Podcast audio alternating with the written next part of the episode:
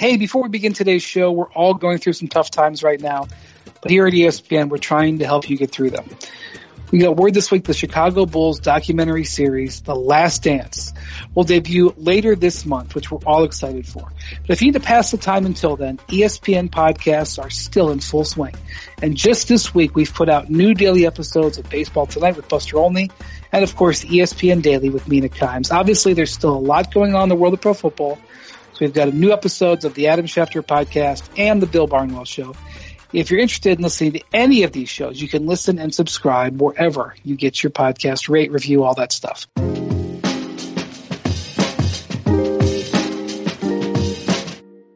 Hello and welcome to the Hoop Collective podcast presented by Goodyear, one of my all-time favorite companies. Not just because we're presenting a sponsor, because my family has been tied to them for 50 plus years, Akron, Ohio.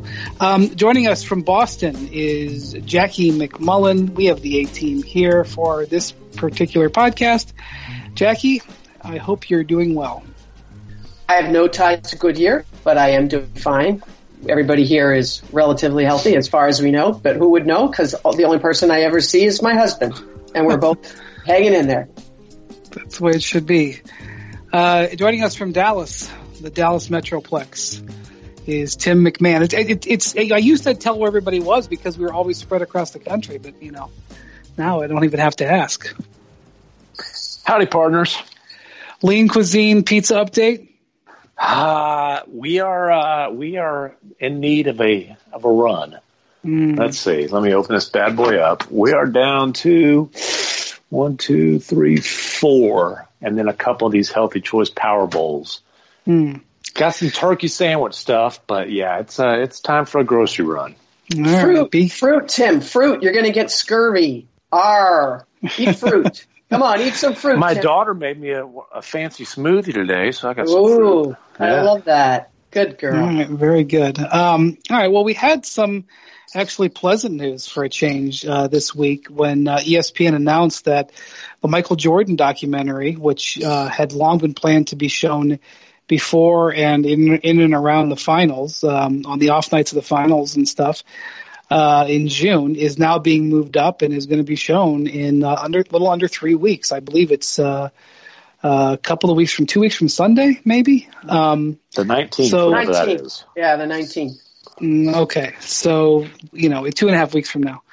Um, so I just thought we would just because it triggered so much, uh, uh, so much with so many people. I mean, just the excitement of seeing this this uh, doc. Um, if it's if it's ten episodes, uh, I mean, I, you know, I know they've been working on it for almost two years.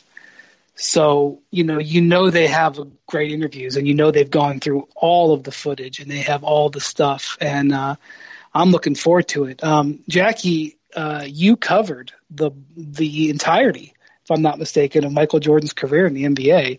How many of those championships were you how many of those finals wins were you there for?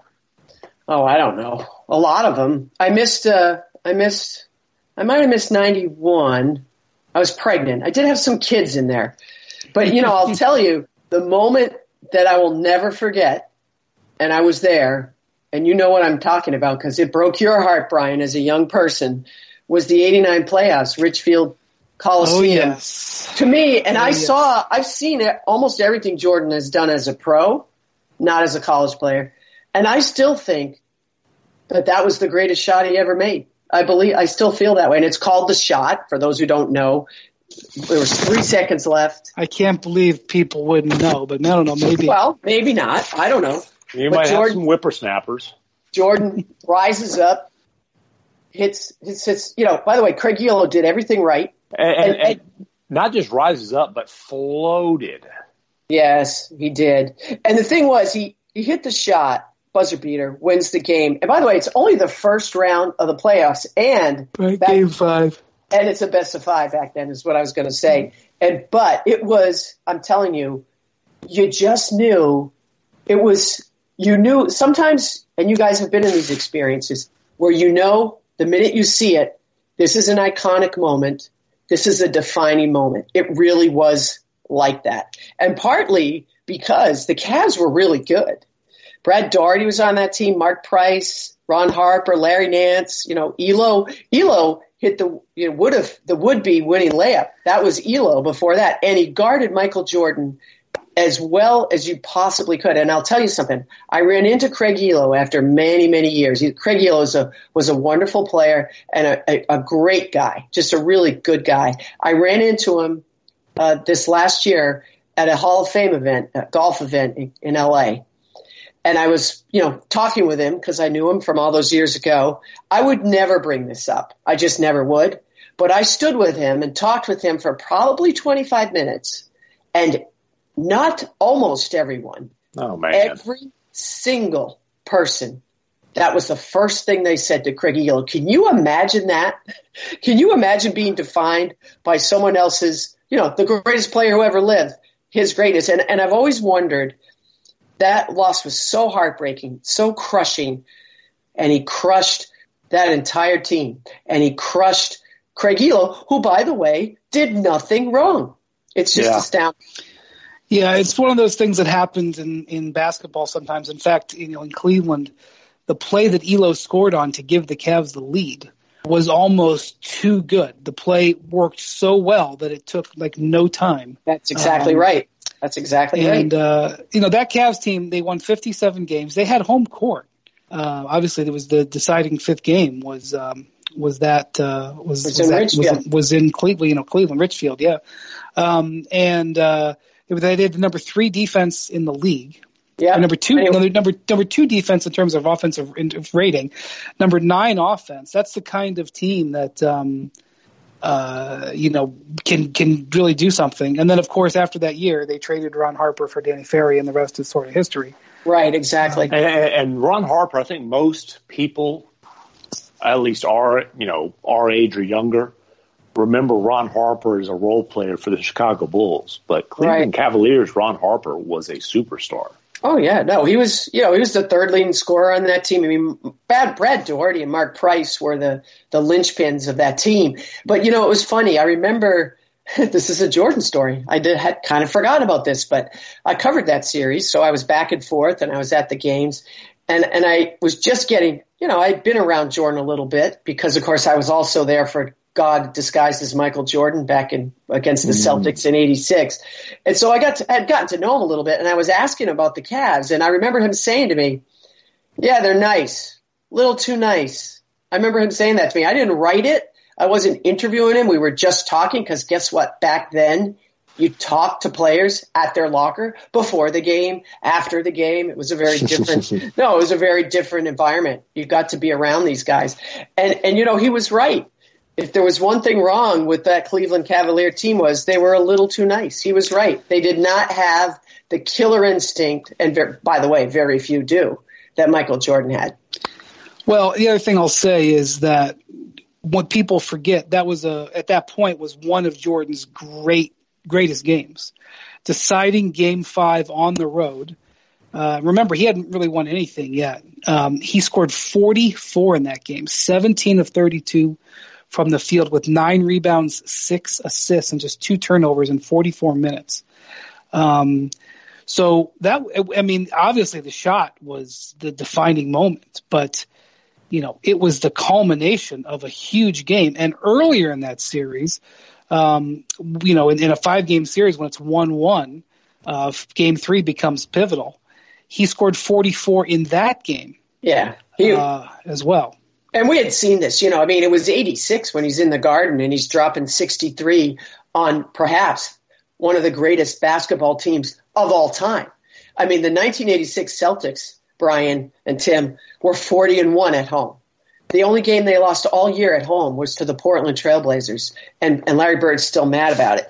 But, you know, he is. But they had, he, he dropped 63 on them played 53 minutes out of 58 minutes in that game. You know, it, I think he had 22 field goals. He was 19 of 21 from the line in that game. And the and, and the God disguised as Michael Jordan again. For those of you who are too young, that's what Bird said after. I mean, the Celtics did prevail in that game in double overtime, but that's what Bird said after the game. He knew, and you know, it's funny in the previous game, game one, he had 40, uh, I don't have in front of me, 48 or 49, a ton of points in game one against Dennis Johnson, one of the best defensive guards in the league. And, and DJ after the game was in the locker room talking to the guys and he's like, yeah, well, the good news is he had 49 and we won. And don't worry, there's no way that's going to happen again. And DJ was right, of course, because he had 63. right. So I, I, you know, I guess my point was I watched this young guy play and 89 to me was everything coming together. But before that, he was already well, well on his way. Jack, your memory's good. He had 49. All right, I knew it was one. a ton. Do you remember what he had in game three? I don't. I don't. 19. Yeah, I know that they, they did some Jordan rules stuff on him because years later, when the whole Jordan rules thing blew up, I remember DJ saying to me, Oh, come on, man. We were shading him long before anybody else was. We were shading. We were shading back in 86. Come on, man. You know. He still managed to average 44 points a game in the series in the three. No, I mean, he was, right. he was just, it was just incredible. Just incredible. And, you know, the 89 playoffs, it's funny because they, that was an upset. That was clearly an upset. I mean, Cleveland was the only team better than them in the East that year was the Pistons.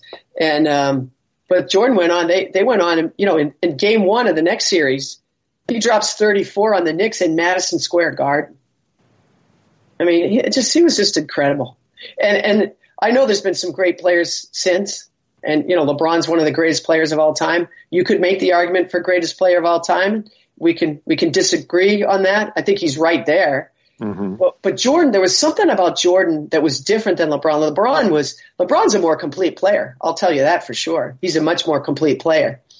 But Jordan and I've only known a few guys in the league like this with that killer instinct. And I always used to talk about this, and I might have even said this on this podcast before. The difference between covering when I covered Bird and and, and McHale, two unbelievable talents. The reason that no one ever thought about McHale in the same vein as Bird was if Bird had a guy down and he was on the ground, Bird would look at him, step on his larynx, and crush him. McHale would look down and say, "Yeah, you've had enough," and help him up. and that's the difference between the two of them. And there are very few people like Jordan. Kobe was one of them. Jordan was one of them. Bird was one of them, and, and, and Magic was one of them. I'm not sure LeBron is, and I'm not even. And by the way, that might be a compliment because I think LeBron was a, an incredibly complete player. But I don't know. What do you think of that, Brian? I'm curious what you think well, about the, that. The, the, I mean, I know that this is like no duh. You slap your forehead and say, "Of course." But the thing about Jordan that just absolutely blows you away is the scoring the guy was just an amazing scorer. He scored in the first quarter of the first preseason game.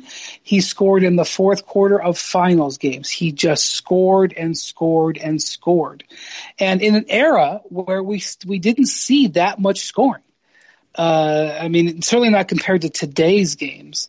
Um, and, and, where, and where without, without the three point shot, without really. without the three, he he the most. He was an average three point shooter anyway. You know, yeah, he really was. Yeah. Um. So just the way that he's got all of these scoring games, and you go back and look at these playoff performances. 47 here, 42 there, 53 here. You mentioned 63. I mean, if you look at his playoff career, okay, his first year, the first year the Bulls made the playoffs when he was 21, he averaged 29 points a game in the playoffs. That was the lowest he ever averaged in the playoffs. He averaged mm. over 30, averaged over 31 every single time, every single following year. I mean, and to score 30 points in a playoff game is hard. Yeah. Um, especially back then when where you know they didn't have the sort of floor spacing that we have today, where there's well, sort of manufactured scoring. Not only didn't have the floor spacing, but like the fouls that he took. I mean, he would take what, multiple fouls a game that will get guys ejected and maybe suspended now. Right. Yeah, that's for sure. Well, the free throw line was a big way he got the scoring, but even still, it, it wasn't easy. And think about the hand checking that went on back then. You know, I mean, people really muscled you back then. Imagine if, if he was playing today, because he, he would shoot threes today because they just mm-hmm. weren't emphasized back then, and they would be now, and he would be able to do them. I don't know how, I don't know that he'd be Steph Curry, but he certainly would be able to shoot them. I'll tell you another memory I have of Jordan.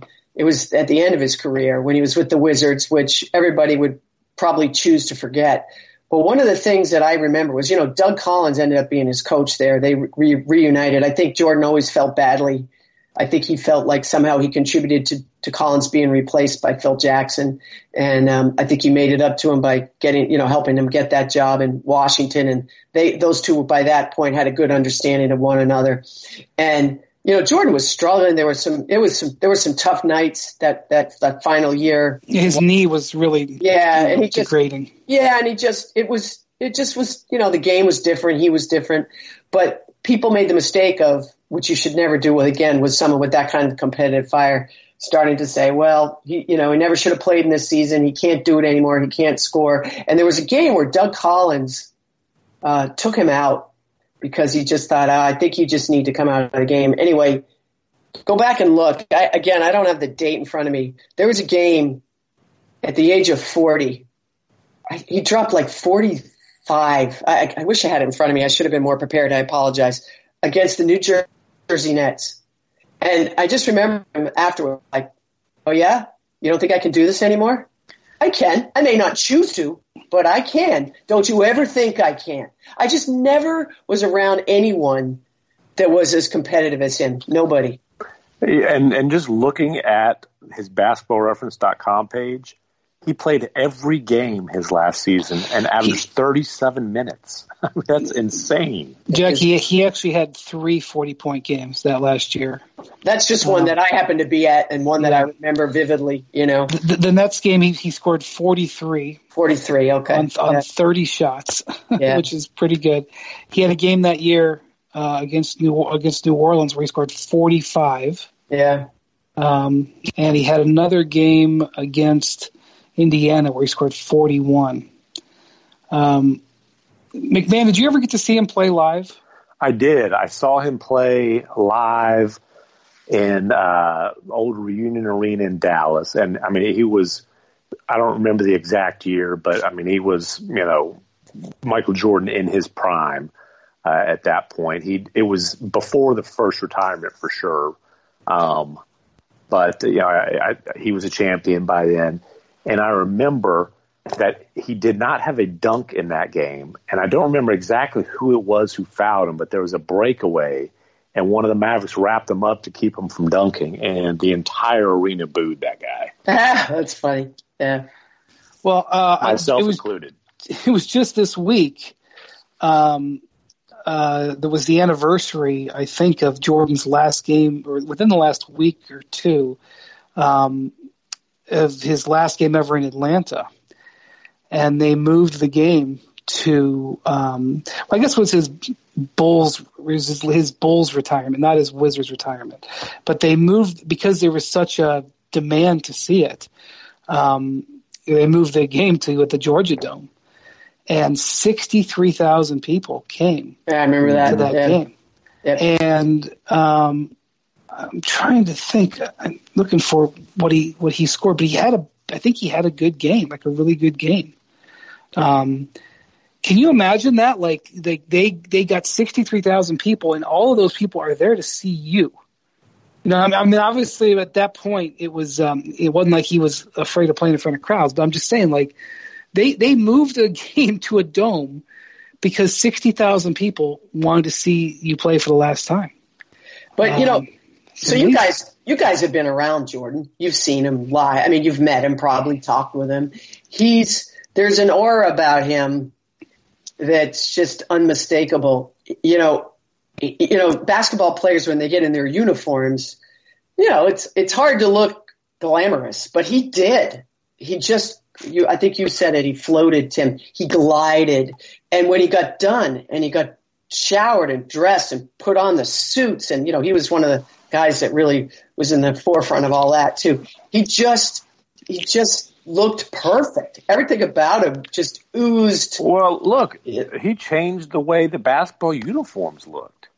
Oh, completely. I mean, you know, I remember, you know, even when I was a young kid, so like we had the the Stockton shorts, little short shorts. Like I see some pictures whenever I was, you know, eight, nine, ten years old. I'm like, oh my god. And then, you know, I remember like getting into, uh, into middle school. And man, you like we would wear those shorts as low as they could go because you know the shorts would be like how old and like the the coaches wouldn't order the longer shorts. And you'd like I remember like we'd try to stretch our shorts out because everybody wanted to look like you know everybody wanted to wear the shorts like Jordan.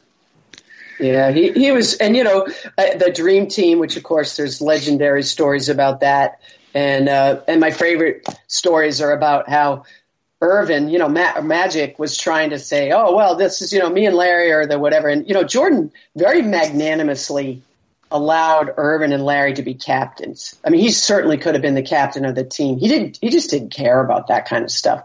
But he did care one night, you know, I love it. Bird tells a great story about this when they're all playing pool and they're talking about, well, who is the, the greatest? And Earvin's like, oh, well, we're all the greatest. And, and Larry's like, no, no, no, Michael's the greatest. And, and and Earvin's like, well, we all no, no, no, you know. And they went through this whole thing, and and, and Jordan, remember now, the dream team. He'd go out in the morning, dressed impeccably, and play seventy-two holes of golf.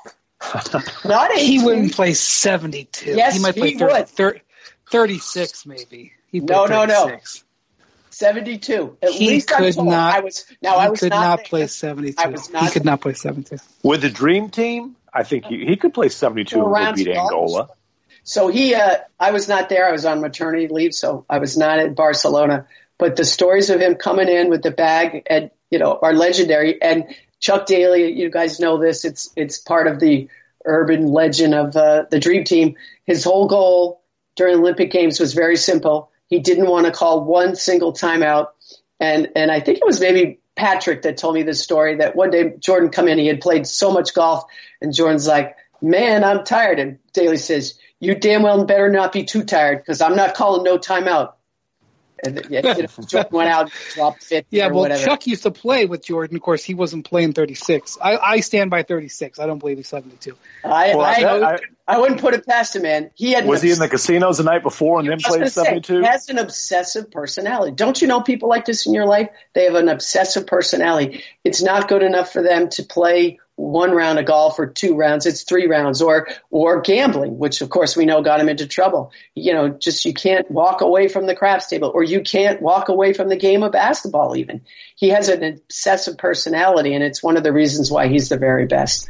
Um, I, I, so I had a complicated, you know, if you were from Cleveland, it was a complicated situation for Jordan in the early 90s when he started winning his titles because he, beat the Cavs in the playoff three straight times. And, um, you know, when I was in 1992, uh, the Cavs had the best team they've ever had at, to, to that point. They were completely loaded, the 57 games, and they got to the Eastern Conference Finals. They had never been that far before, and uh, got beat by Jordan 4-2. I still remember uh, a grade school graduation party that I had where we watched – game six where we were we were still hoping was three two, um, and we were hoping that the Cavs could win and, and even the series at three. And just watching, you know, I'm with everybody in my class and we're living and dying with every basket. And Jordan just strangled them down yet again. And so you know he he, he broke that team. And it's one of the things that I always keep in mind. Um, over the course of LeBron's career, there's been some really good teams that he's beaten, you know, two or three or four times in the playoffs and just, just brought them down. Um, and I always, you know, I could relate to those teams and to those fans because that's, you know, that's what I felt. Now later on when he had racked up so much, uh, hardware and he was clearly, you know, one of the greatest of all time and everything, you know, mid to late nineties. I mean, it, you know, you, you dropped the pretense of not liking him because he was just so good, but it was hard, you know, was, it was just hard to deal with it. It was hard to take it in the teeth, you know, time after time after time when, you know, you felt like your team was really good. And, uh, and that's, you know, for Jordan, I think if like, if you said to him, Hey, uh, what was it like playing those Cavs in the nineties? He'd be like, I don't know. I, just another, uh, just another bump in the road that I flattened. But, you know, for those of us who had to deal with it, it was hard. So, um, that was complicated. The first time I ever saw him play was in a playoff game at Richfield Coliseum, and I don't remember how many points he had, but the Bulls won, and um, and he was you know awesome. So uh, it was it was hard it was hard to see, but I, did get to cover him twice when he was a Wizard. In fact, one game that I covered him, he hit a game winner at the buzzer. Somehow he was left open and he and he nailed it. Um, and uh, so I got to see some of that in person. But by the time I saw him up close like that, he he wasn't the same player. But um, you know, well, at least you had the Browns' playoff success to pick up your spirit. yeah, at least we had those AFC title games in a row. Um, so the even though we're all at ESPN, we have not been privy. This has all been kept under wraps. We haven't seen any. I haven't seen any of this documentary. Jordan was the executive producer on it. So what I'll be interested to see, uh, Jackie, is you know who sat down for interviews. I'm sure everybody he wanted because he was making the ass. And well, they, yeah, but they ran out of time. So, for instance, you know, last time I, a couple of years ago when I talked to Jordan, he said, Hey, I'm, we're doing this documentary. I want them to sit down with you. Will you do it? I said, of course. You know, I was looking forward to it, but it never happened. So I'm not that high up the list. You know, President Obama's in this thing. Mm-hmm. Um, obviously all the, the, the, cast of characters from the Bulls and, you know, uh, Phil and Scottie and Horace and all of them are in it. Um, but they, you know, they got people outside of basketball too, uh, people that he was around, you know, because, you know, I'm sure they have, um, the folks from Nike in there. Uh, you know, there's a, he transcended the game and that's, that's how he and LeBron are the same. LeBron certainly has transcended the game during his tenure. And, uh, he, I'll tell you, he was just, when you were, when you were talking to him, he was so no nonsense. It just, it's so different than today. Like, I remember once he was mad at me because um, so the the Bulls had had signed Toni Kukoc and they paid him a lot of money. And you know, Jordan had no beef with Toni Kukoc; he didn't even know him until they paid him a lot of money. And Steve and mm-hmm. Pippen, I think they paid him more money than Pippen, or close to it anyway. And then all of a sudden, in an instant, Toni Kukoc is dead to him. Now he's going to be his teammate. And so I get word of some of this and I'm trying to reach Jordan. Well, good luck reaching him. It's not like we had cell phones back then. I'm not going to call him on his home phone. I don't have his number, you know, but I, I was around enough of the Bulls back then, enough of the coaches and players that I knew that Pippen and Jordan were going to give Toni Kukoc the cold shoulder. And this was just Jerry Krause signing. You know, Jerry Krause was very enamored with Kukoc and Jerry Krause could get like that too. He would fall in love with somebody. You know, he at one point fell in love with this very eccentric uh, coach with a barrel chest from the CBA who coached the Albany Patroons, Phil Jackson. You know, this is how he was. And then later it was, you know, Fred Hoiberg or whoever. And so they made Toni Kukoc's life miserable. So that was the other side of Jordan. There was a side of Jordan that was, I don't want to say petty, but maybe principled, he would probably say. Uh, that, Jack, Jack, you're talking about someone that had a list at his Hall of Fame speech. I think I think we can yes, say there's a little bit of pettiness. Yeah, you're right. But see, one of the things that well, they just, played that famous game with Team USA against Croatia, right? Right, right. And uh, Scottie and Michael pretty much like tackled each other to try to see who would who would right. guard him because they both wanted to Right. I've talked to I've talked to Scottie about uh, one of the cool things that's happened in ESPN over the last three or four years. Scottie has been an analyst for us, and I've gotten a chance to spend some time in the green room with Scottie Pippen. Now, this is a life affirming moment uh, for me because you know I literally as a child I watched him as a star, and now I was I am working with him on uh, on stage, and we're having basketball conversations. But obviously, whenever he starts talking about his Bulls years, um, I shut the f up. yeah. Um, and uh, listen, and uh, he told he told me the story uh, of the practice, you know, or at least the the, the meeting before they were going to play Croatia, and he and Michael had a had a disagreement over who was going to get to guard him or how much they were going to get to guard him, and Michael was not taking no for an answer.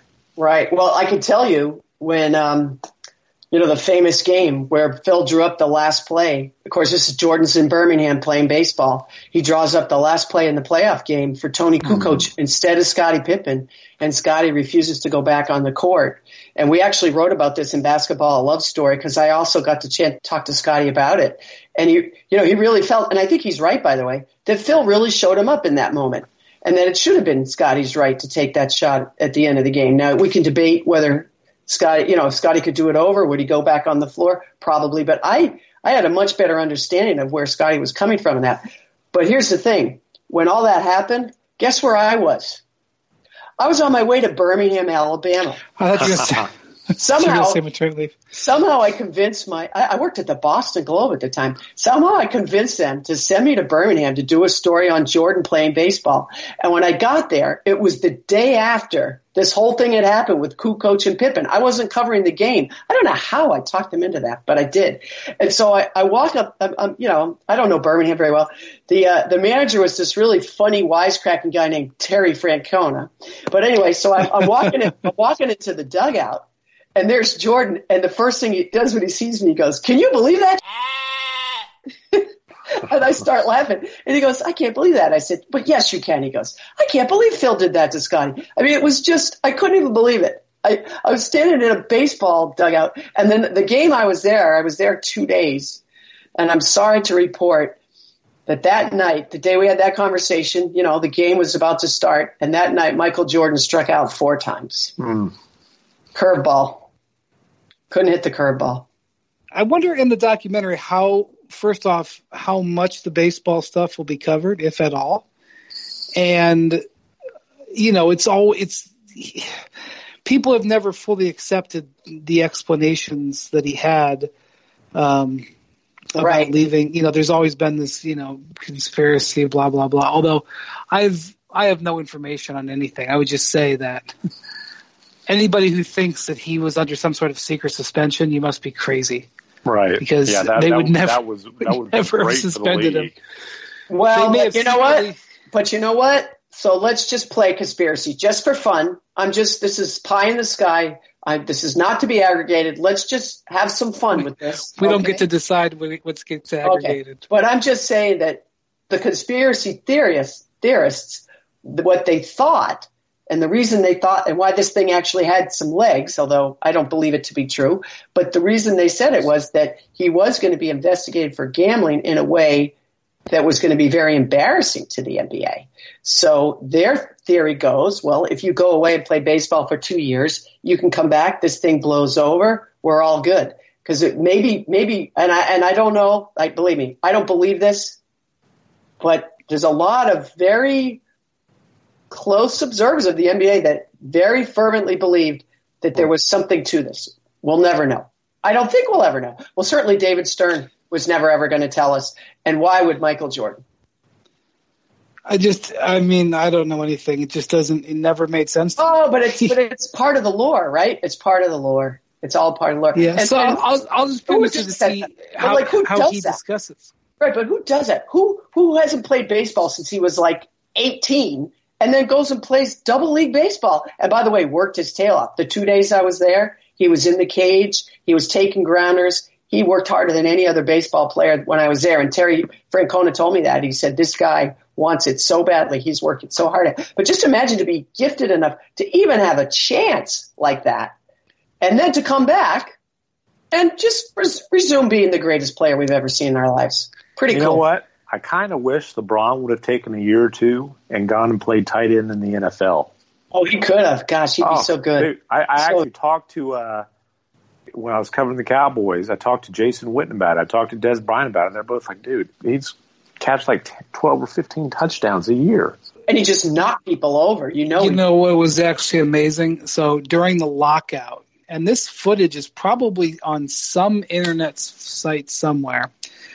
I don't know if any of you guys remember yeah, this. the Durant flag football game. Yeah. So during the lockout, um, you know, they had nothing to do, so they um, they they had a flag football game in an indoor in the indoor uh, football practice field at the University of Akron, and Durant brought a team from DC with his buddies. I, there might have been some other pl- uh, NBA players in the game. I know Maverick Carter played on LeBron's team because Maverick actually was a, in my mind a better wide receiver than he actually was a basketball player. He he went to college to play basketball, but he was a better wide receiver. And uh, watching that game, I went to it. You know, well, there's no mm-hmm. fans there. I just was able to get in. and so I went I went and watched him, and and they they hired a, a crew like they had like boom cameras and everything like that. And the thing about watching him play, I mean, I did see him play football in high school, um, but it was kind of difficult to evaluate him, and I'll, I'll tell you why in a minute. But watching him play like safety, yeah, that's, that's what cool. he was playing you want to talk crazy, like the ball hawking that he could do, like he would play center field, and good luck throwing any pass that had any air on it, because he would just close the distance, and he's six foot. He's actually six foot nine. All mm-hmm. the guys who lost an inch, you know, when they when they when they said because of the gamblers, yeah. they had to do measurements. Everybody lost an inch. Somebody lost two inches. LeBron gained an, gained an inch. He actually That's is six great. nine. So he's That's six awesome. nine, running out there with incredible hands, incredible footwork. Watching him play safety now. So you wouldn't have done that because you can't score from the safety position. You would have played him at tight end, but um, Yeah, he'd, been, he'd have been a five inch taller version of Antonio Gates. Yeah, who I Gronk, Gronk, man, he's Gronk, well Yeah, Gates Gronk blocked. I'm not sure if LeBron would have wanted to do all that. but he could. Yeah, he Gates, could. Gates, I knew very well. I covered him in college, college Yeah. basketball player, um, and he was one of the great athletes that you'd ever see um, of that size. But with all due respect, he couldn't he couldn't hold a No, candle. he didn't have Um, that kind of explosiveness. But you you know, me? in high school when LeBron played, I mean he he played safe. He did not want to get hurt, and I don't I don't uh, fault him for a tenth of a second Right. because you know. But anyway, so I'll be interested to see um, what happens, like how Jordan discusses the baseball thing, how much of the baseball thing will be in there, and also for a guy, you know, MacMahon, you mentioned this is a guy who who not only did he hold grudges, he sought grudges out, Yeah. and considering this is his project. How much of this project is going to be dedicated to the grudges? Yeah. Is Um, it, well, not only grudges with you know other guys in the league, but guys on his team. Yeah. Yeah, I mean, you mentioned the Kukoc stuff. You know, punching Steve Kerr. Um, Oh yeah, he- but that no, but he and Steve Kerr get along great. That but was didn't just he? Didn't that he was just in the call? moment. Didn't he call Will Perdue Will Perdue Will Vanderbilt because he said he wasn't good enough to be uh, Purdue? I always heard that. I'm not. Oh, I never knew that one. I never knew that. Oh my God, that's a great line. I Uh, will he was tell you who. Maybe he wasn't really a, maybe he that's wasn't really uh, that kind of a yeah. Jackie. He wasn't really a trash talker, was he? Though. Oh yeah, um, he was He sure. was- Oh, I mean, yeah. not like a Bird's level. Well, hard, hard to, you know, that's a whole nother story. But yeah, he, listen, Jordan, the one guy that I remember that he, um, he just wouldn't let anybody get touch was Bill Cartwright. He had great respect for Bill Cartwright and um, Bill's presence in the locker room and what he did to try to, you know, bring that team together. And that was one of the few guys you, you couldn't mess with Bill Cartwright. You wouldn't, you wouldn't put up with that. He just wouldn't. I'm interested to see what he says about Barkley. You know, those guys were really, really close friends, and they're they're they're not as friendly anymore. And I don't really know. I mean, I think it maybe it had something to do with. I don't know. I mean, he. Did Barkley criticize him? No, I don't think it was more. I think it was more like late night stuff, like gambling. You know, they all gambled. Him and Tiger and Tiger and Barkley and Jordan. They were a threesome for a while. They were really tight. And then when Tiger got in all this trouble, I remember Barkley telling me, like he was trying to call him to check in on him, and Tiger just nope, cut cut him off. And I think the same thing happened with Jordan too with Tiger. So I don't know. Tiger Tiger cut. I've read a couple of books, like including his swing coach. He wouldn't call his coach back. Yeah, yeah. He Tiger just cut right. everybody off. Try to cut everybody off. So, but I don't really know, um, cause you know, like there's, when, when, um, Jordan and Barkley played each other in the 93 finals, 93? That's right, isn't it? Yeah, I think it is. Um, you know, there was, there was time he was buying Jordan, uh, buying Barkley gifts and people think that he just sort of lulled Barkley into this frenemy kind of state where Barkley was, you know, didn't have the edge the way Jordan did. Um, but they were, they were at one time very, very close. So I'm curious about that. I've always been curious about it. So d- like, what he would say about the 93 series maybe. I mean, I, I find it hard that that was Barkley's I guess he thought with the Rockets he might have had a shot, but that was Barkley's shot at a title. Um, Yeah, they can't played. imagine. So they played. The, the story was that I think it was game day or the day before. They played 48 holes of golf together, Huh. And Jordan knew he could do it. I'm Jackie, telling you, you- you're it's all off your your holes in the day. No, so this one I'm sure of. I, you're right. I think the Olympics they played 36 in the morning, played the game, and then played 36 after the game. But I may be wrong about that. But I know I'm not wrong about this. It was like game four of the finals, and they went out and they played. Look it up. Andrew Hahn. Well, 48 is just an odd number of holes. You you would never play 48 holes. Yeah, they played 48. Trust me. Look it up. Someone look it up for me. I can't. Shall I do it right now? I'm on a podcast. No, I, you, a, you, you talk. I'll I'll Google. Johnny Bach was the one that told us. Johnny Bach was the best. Another person that Michael Jordan absolutely adored.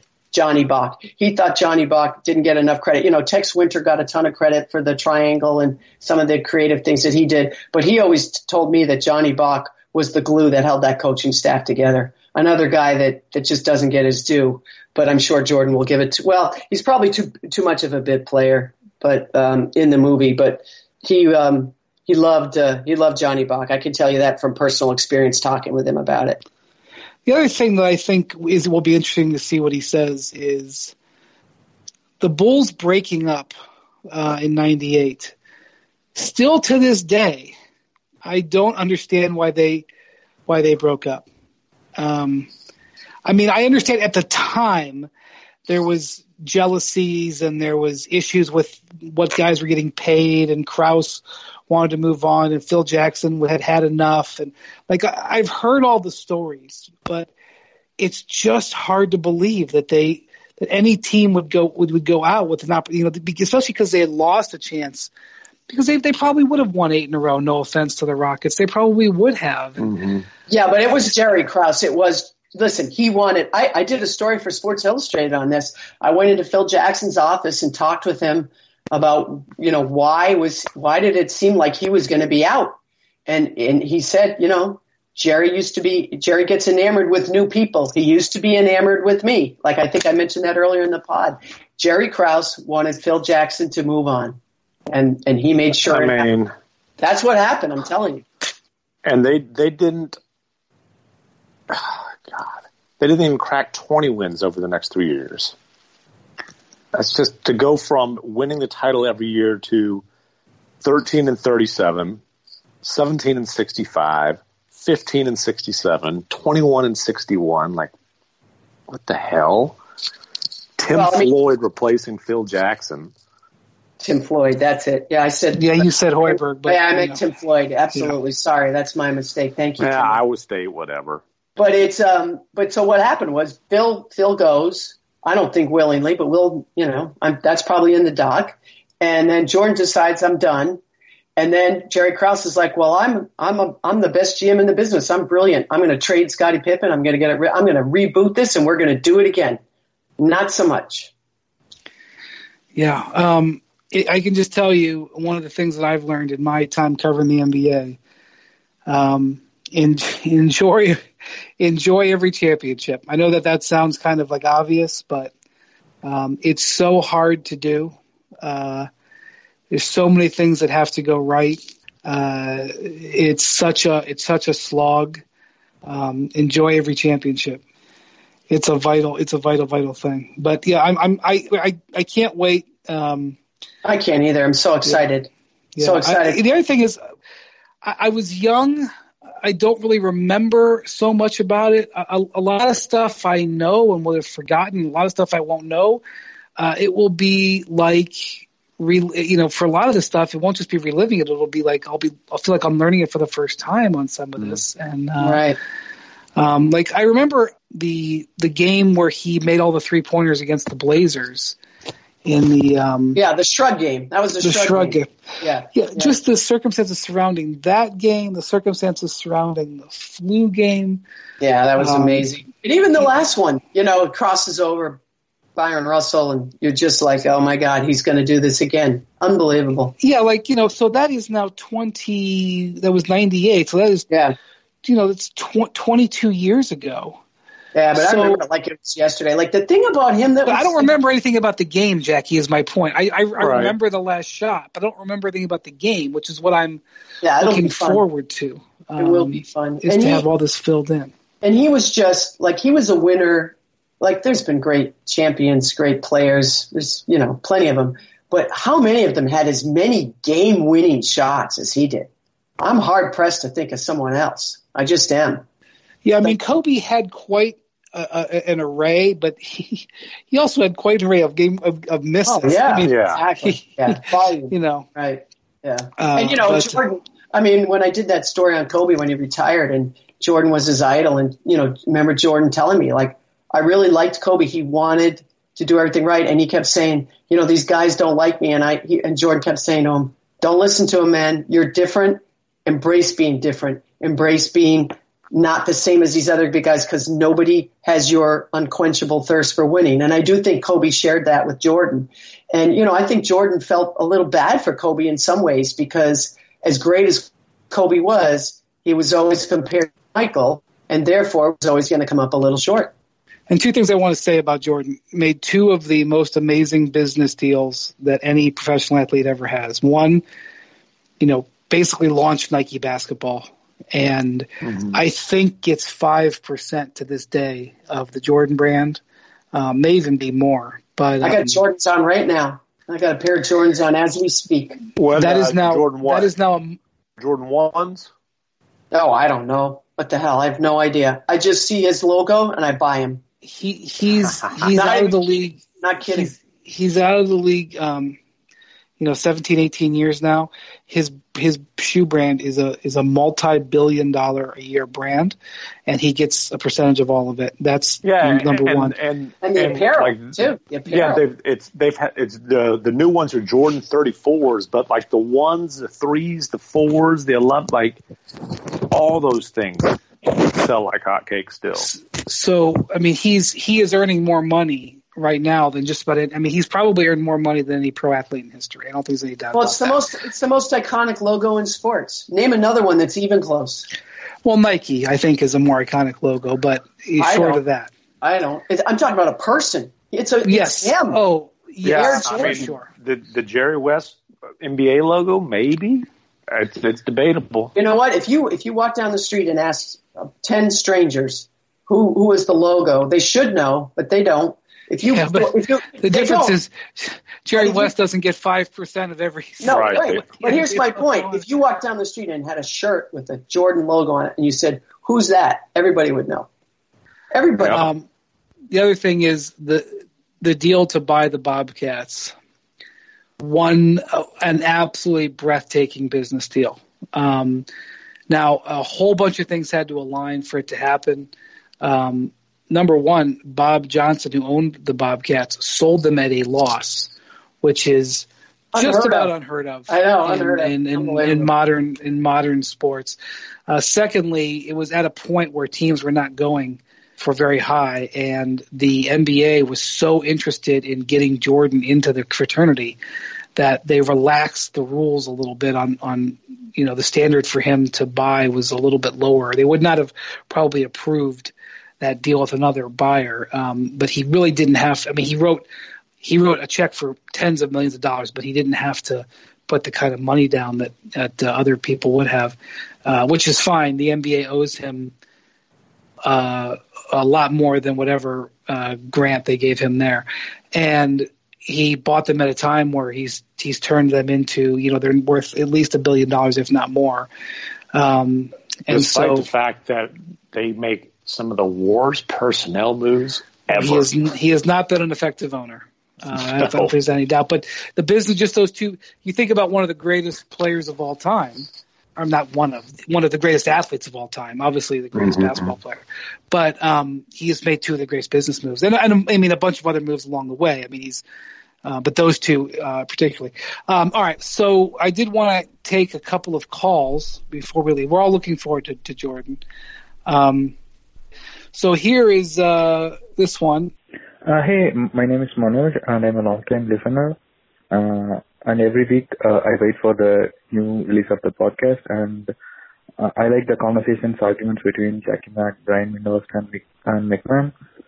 Uh, my question to you guys is, you guys seem to know a lot of things, inside stories about the players, teams and executives and you, you share a few details with us. And I guess a lot of players and executives would be angry or uncomfortable based on the details you share.